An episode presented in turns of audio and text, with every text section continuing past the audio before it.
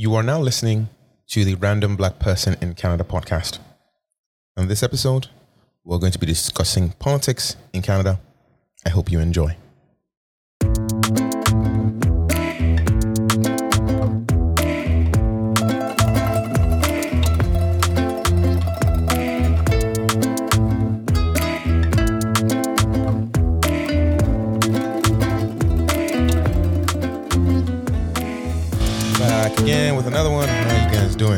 Excited. Season two of my podcast, and I'm super excited for those of you who have joined me and stuck with me since season one. We've got better and better with each episode, and I'm certainly looking forward to a new and exciting year. Um, I took a pause, as you guys know, um, to celebrate my birthday, um, start a new year, think about how I want to do things, and I'm super excited with some of the ideas that I've got coming along. And I'm hopeful, you know, that you guys will continue rocking with me. And of course, I'm taking any feedback. Feel free to reach out to me. Um, I'm on Instagram, A E R O M A T I. Uh, feel free to send me your messages. Um, I'm excited to hear from you guys on what you guys think. On this episode, um, Canada called, while I was on vacation, Canada called an election. And a lot of people who are not really Canadian or, or who are new to Canada are curious to what that means and how, and essentially what the political landscape is. I remember earlier in season one, I can't remember what episode specifically, but we talked briefly about politics in Canada, and I quickly went around from left to right. But now I think it's a good time to break out a little bit more on this, and maybe even do like a refresher for those who are just rocking with us for the first time. All right, so for those of you who grew up in Nigeria, like myself, because I find that's a big group of people who listen to me, you may know politics in your country as, for example, the PDP, ANPP, AD, those kind of things. And essentially, those things for those who are not Nigerian stand for um, PDP, um, People's Democratic Party, um, AD Alliance for Democracy. If I remember correctly, uh, AP was Action Party, things like that. And for the most part, in Nigeria and in a lot of African countries, when they do politics, they do not particularly lean in any particular way. It's just the same people recycled in different places. So you find that a lot of policies are relatively the same. It is mostly a conservative country. Um, and if you have other countries that are similarly as conservative, a lot of people will end up doing the same things. It doesn't matter the party, you're essentially just voting for the person you like more as opposed to the policies or whatever they stand for. Whereas in Canada, we're going to be using Canada obviously as a case study, there's a thing called the political spectrum. And essentially, this is where people say things like you're a lefty, you're a righty, and you will listen uh, if you if you listen to any political discourse, you hear things like the left always thinks X Y Z, and people say those on the right thinks X Y Z, and then you hear things like the far right movement, um, you hear things like the extreme left movement, you hear things like AOC is a left wing nut, things like that, and essentially what they're describing there is the political spectrum. So if you think of what the spectrum is, essentially it's based on how you lean in terms of political, um, how do you say this, conversations. Let's just put it that way. I think that's probably the, the nicest and the kindest way to put it. Your political conversation. So on the left side of the political spectrum, you're looking at people who are very social. Um, they believe, for example, in others must, you know, like you have a social and economic victim if someone is a criminal you believe that it's not really because they chose to be criminals it is that they have an economic situation that caused them to be in a criminal scenario. They also believe for example someone who's homeless is a victim of the system. Um, religion for example will have people who are very unconventional. They'll have scientific backing generally. And in general their approach to society is one for all and all for one. So i'm just immediately off the top of my head explaining what a lefty would generally look like. Someone on the right, on the other hand, would have a religious backing where they're more conventional. They would therefore like Islam or they would follow um, Christianity as well. They think people who are criminals choose to be criminals. Um, you know, they, they, they know what is right, but they're still choosing to do the wrong thing. That would be their approach to the political conversation. Um, they would say things like, you know, um, if you are homeless, you are you have no work ethic, you have no sense of shame. They believe society essentially is survival of the fittest. So I'm just sharing this. I'm looking at a graphic right now that describes this, and so that's the quickest way for me to explain left and right. Just briefly. Now, the thing about a spectrum, of course, is some people are more left than others, and some people are more right than others. And even within what is considered right, there are some people that are further down right, and it's all the way almost like dictatorship, where the rightness of this person, as in the conservative nature of this person, literally, you do not want to change anything at all. Literally, if you can hold everything rock steady, it will be, you know, an amazing thing. They are very, very traditional. Um, they are all for you know supporting economic freedoms and things like that. That's kind of the way they go about it. But then it's almost to the point where it's even like straight up nationalism. That's kind of the idea there on all those far right places. And a lot of times, far right movements are baked in racism. It is usually easier for a lot of right movements, and I'm talking far right, I'm talking all the way extreme right, generally have racism built into it in part because they don't want to change anything. There's a status quo, and obviously, racism and colonialism built a lot of these political ideas and ideologies. And so, if you're far right and you don't want to change anything, you are trying to go as far back as possible where generally racism was abundant. That's not to say anybody that's right is racist. That's not my point. I'm just saying all the way right usually has the opportunity for that. On the left side, you are very, very social, and if you go all the way left, that's where communism, um, you know, communism comes in as well. Where even all the way extreme left is also problematic, where you believe everything should be handled by the government, and you want to essentially stifle all sense of um, economic freedom, or you know, the economic market will be free for all. You're going to stifle that because you're putting a lot of government intervention. So that's just a quick explanation of left and right. And for all my friends who've just literally discovered politics and you're curious to what people are talking about when they say left and right, that's essentially what they mean. Now, in Canada, we have five major political, at least at the federal level, political parties, and even and for the most part, they end up coming down to the provincial level as well. If you think about the way Canada is constructed at the federal level, there's a federal government, and then there are provinces within the country that have the, the freedom and the constitutional right to actually dictate what the province does. So it ends up happening where the way political parties look at the federal level are mimicked at the provincial level on average. Uh, and are some cases where it's really not the same. And so of the five, you've got the Greens, who, for the most part, for this example, I will be saying the Greens are probably the most left in my perspective, uh, the most left party that we've got. You've got the New Democratic Party, which is probably right of the Greens, but still very much in the left side. And then you've got the Liberals, who are um, right of the NDP, but still generally left. So left in this case would then be very liberal. So they are very much about you know society and government intervention, things like that. On the right side, so now we're going right on the other way. So now we've got the conservatives who are generally more traditional, um, believe in um, letting the government reduce spending. Um, you don't want to believe in a lot of social spending for whatever cause. They believe a lot of times in um, people themselves finding the quickest route and letting the market dictate prices and things like that. So that's generally the conservative perspective. They want to um, reduce government intervention in markets. And then on the far right of not on the far right, I should be careful with that language. On the right of the conservatives, because they are not particularly far right, but they are more right than conservatives, would then be Bloc Québécois. And so these guys generally want to, um, they have the Quebec nationalistic ideals at the top of their own mind. So that's generally what they do. For the most part, the way we vote in Canada, you have parliament. And so, in order to vote for liberals, you vote for an MP who represents your riding. And then the most MPs in government gets to elect their leader as the prime minister. So you do not directly vote, for example, in this scenario, there's Jagmeet Singh who represents the NDP. There's Justin Trudeau who represents the Liberals and the current Erin O'Toole, who represents the Conservatives.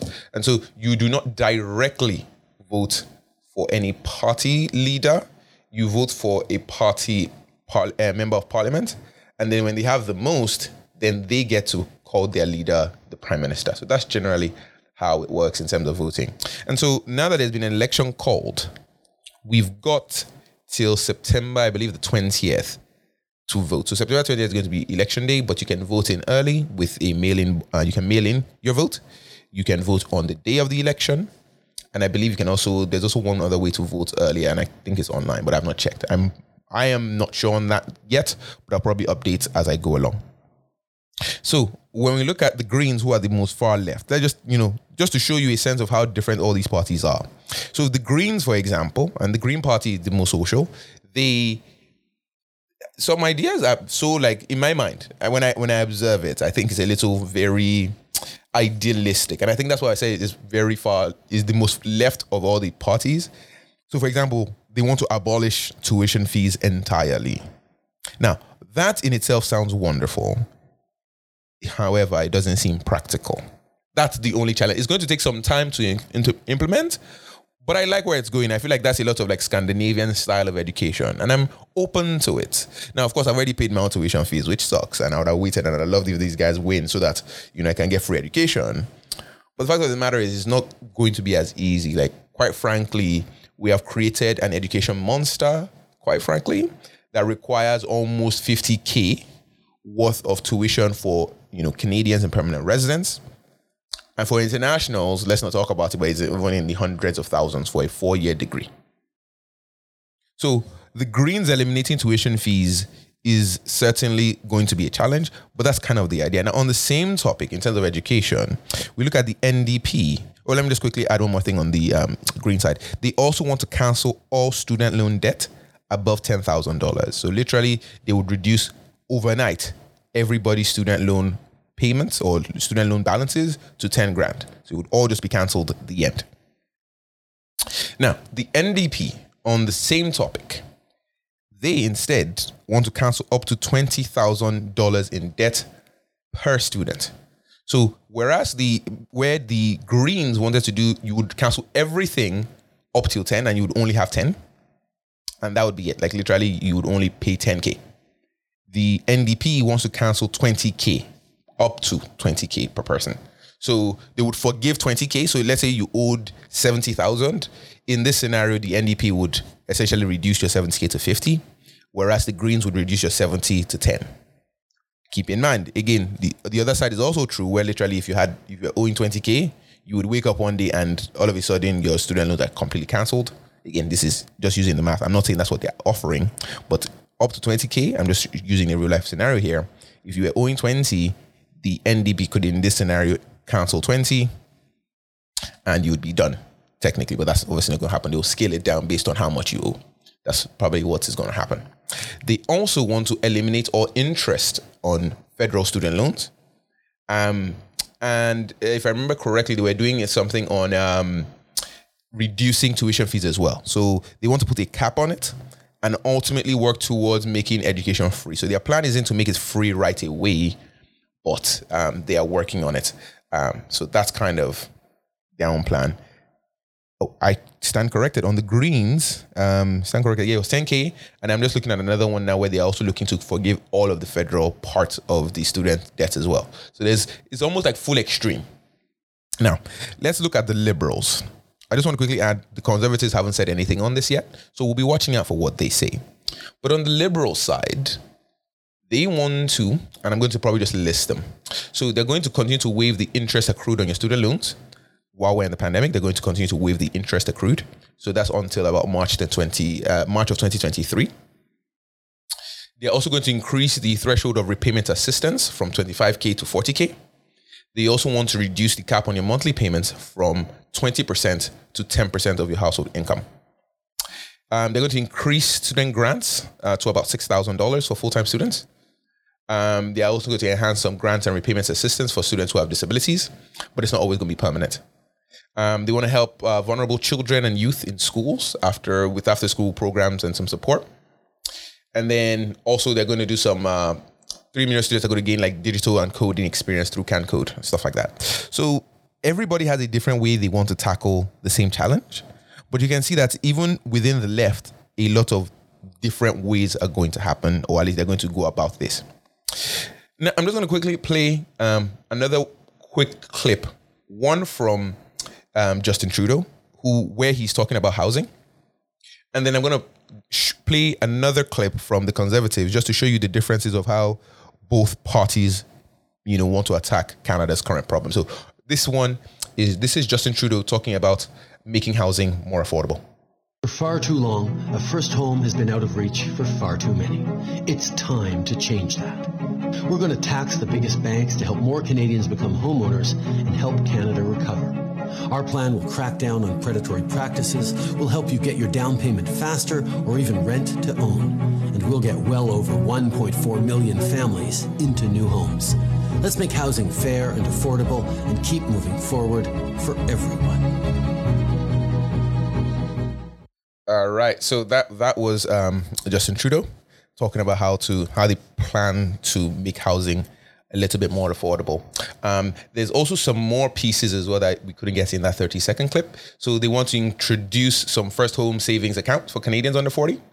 Um, it will help. The, the idea here is to save up to 40 grand towards your first home and it would be um, tax free. So that's kind of one of the ideas there. Um, they want to develop a rent to own project, which you also quickly mentioned. You're going to have the option on a deferred mortgage loan for a first time home buyer um, reduce price of the home of home insurance on the CMHC by 25%. And they're going to double the home buyer's tax credit. Um, there, there's some other things as well. And if I remember correctly, they were looking at introducing a ban on foreign buyers, but it wasn't completely clear yet. So I don't want to discuss what they've said yet because I can't really find the specific quote. But again, this just gives you an idea of what these guys are trying to do in terms of housing. Um, the NDP platform, and I also tried to find a clip if I could find it, but I couldn't. The NDP's way they're going to do it, they're trying to work towards ending homelessness within a decade. Very ambitious, but that's kind of what they're trying to do. Um, they also want to double the home buyer's tax credit to about $10,000. Um, they are going to waive the federal portion of GST and HST on the construction of new um, rental units. So they're trying to make it as easy to create housing as possible um, they're going to enact a 20% foreign buyers tax on the sales of homes to non Canadian citizens or permanent residents. So that one is going to be interesting if it were to be possible. It's going to be interesting, but that's also where they're leaning currently. At least that's what they've declared. They're going to provide a model for co ownership agreements and offer CMHC backed mortgages for co ownership of homes. There was one also saw quickly that I found really interesting they want to re- reintroduce 30 year terms on insured mortgages for first time buyers. And that one was interesting. So essentially, they would be reducing your payments because you can pay longer. So instead of having like a 25 year term, you would have a 30 year term. And by default, the payment becomes cheaper for the same house. Now, obviously, you would pay more interest, but at least from your regular monthly paycheck, the, ta- the burden the burden of your mortgage would be lower because you have an extra five years that you can amortize the payments over. So it's an interesting one that's happening. There's also going to be like a 5k annual subsidy, rent subsidy for families. So I'm just like, the NDP are very ambitious. Uh, keep in mind, for the most part, they've generally been the third party in Canada in terms of popularity. Usually it's one and two between the Liberals and the Conservatives, then the NDP, then the Bloc Québécois, and then the Greens. So that's usually how the rankings go. And the NDP are trying to take a huge swing to try to enter one of two. So it'll be very interesting. So finally, I'm going to play a 60 second clip from Erin O'Toole in terms of his plan for Canada and his recovery plan. Take a listen. Great news. We just launched our plan to secure the future and get Canadians back to work. I want to take 60 seconds to go through as many policies as I can. Just 60 seconds. Let's go. We'll create a million jobs to get Canadians back to work. We'll put 60 billion more into public health care. We'll give all Canadians a one-month holiday from the GST in December and tackle the affordability crisis. We'll make sure that more Canadians can afford a home and get the cost of living crisis under control. We'll give low-income Canadians a dollar per hour raise and make sure that workers' pensions are protected. We'll clean up the mess in Ottawa with a tough new anti-corruption law. We'll finally start treating mental health as health and make sure we're prepared for a future pandemic. We'll tackle climate change, meet our Paris targets while getting jobs in all parts of the country fired up. And we'll get the budget balanced over the next decade so we aren't burdening our kids with more debt. People suffering from addiction will get the help they need with a thousand new treatment beds and 50 new community recovery centers. And mental health supports will be a priority with a billion dollars to help Indigenous communities.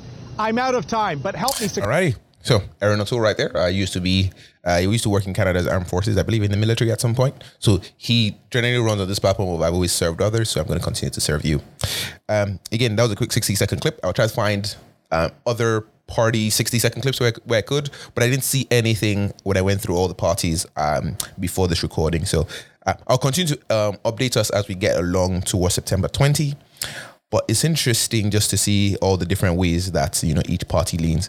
So just by that, guys, my point here was, at least with this podcast, was to help you understand that when you're voting, you're not really always voting for the person. You're voting for their policies. Keep in mind at any given point, the party could replace their leader. That's an interesting one. Now, of course, the it doesn't just happen out of the blue, but they can. So by default, if you were to vote for Justin Trudeau in this case, his party could just lose confidence in him and they could replace him in the middle of him ruling the country. That is technically possible. Now, obviously, it's not going to happen like that usually, but it can actually happen. And so there have been scenarios where you know the the opposition, which is the Conservatives, change their leader while there's a government already formed, and that can that just happens. It just it just is. So in these scenarios, you generally want to vote for their policies more than the person, compared to what we did outside of Canada before we came. Now I'm just going to close off this um, podcast with one more thing here. There is this thing where as I've walked you through the spectrum, of course, you've got the Greens, you've got the NDP, and you've got the Liberals on the left. On the right, you've got Bloc Québécois and you've got the Conservatives.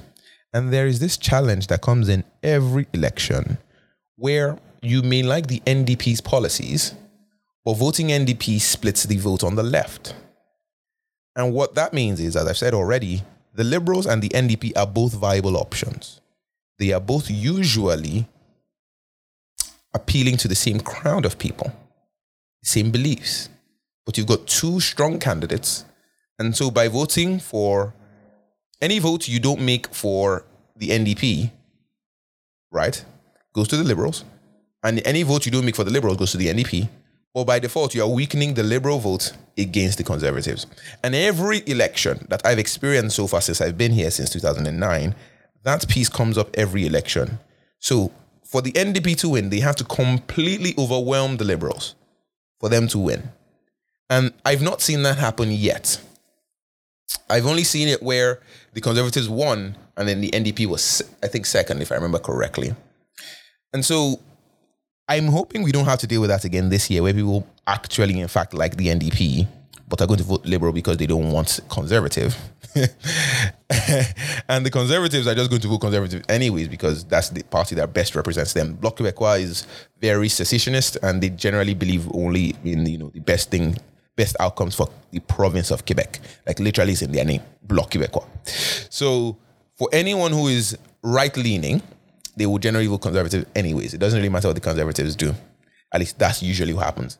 The key votes usually end up going to moderates who can swing left or right based on policy. And so this year, I'm hoping for an interesting election. I'm sure we'll be able to learn a couple more things together. Um, this is going to be my first election I am voting in. And as a result, I'm looking forward to sharing more with you about the process in terms of getting um, registered, my riding, and all that information and all that jazz. Super excited to see how voting in Canada is.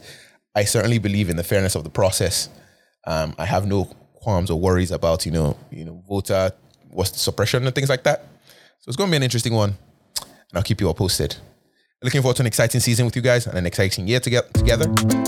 I'll see you in the next one.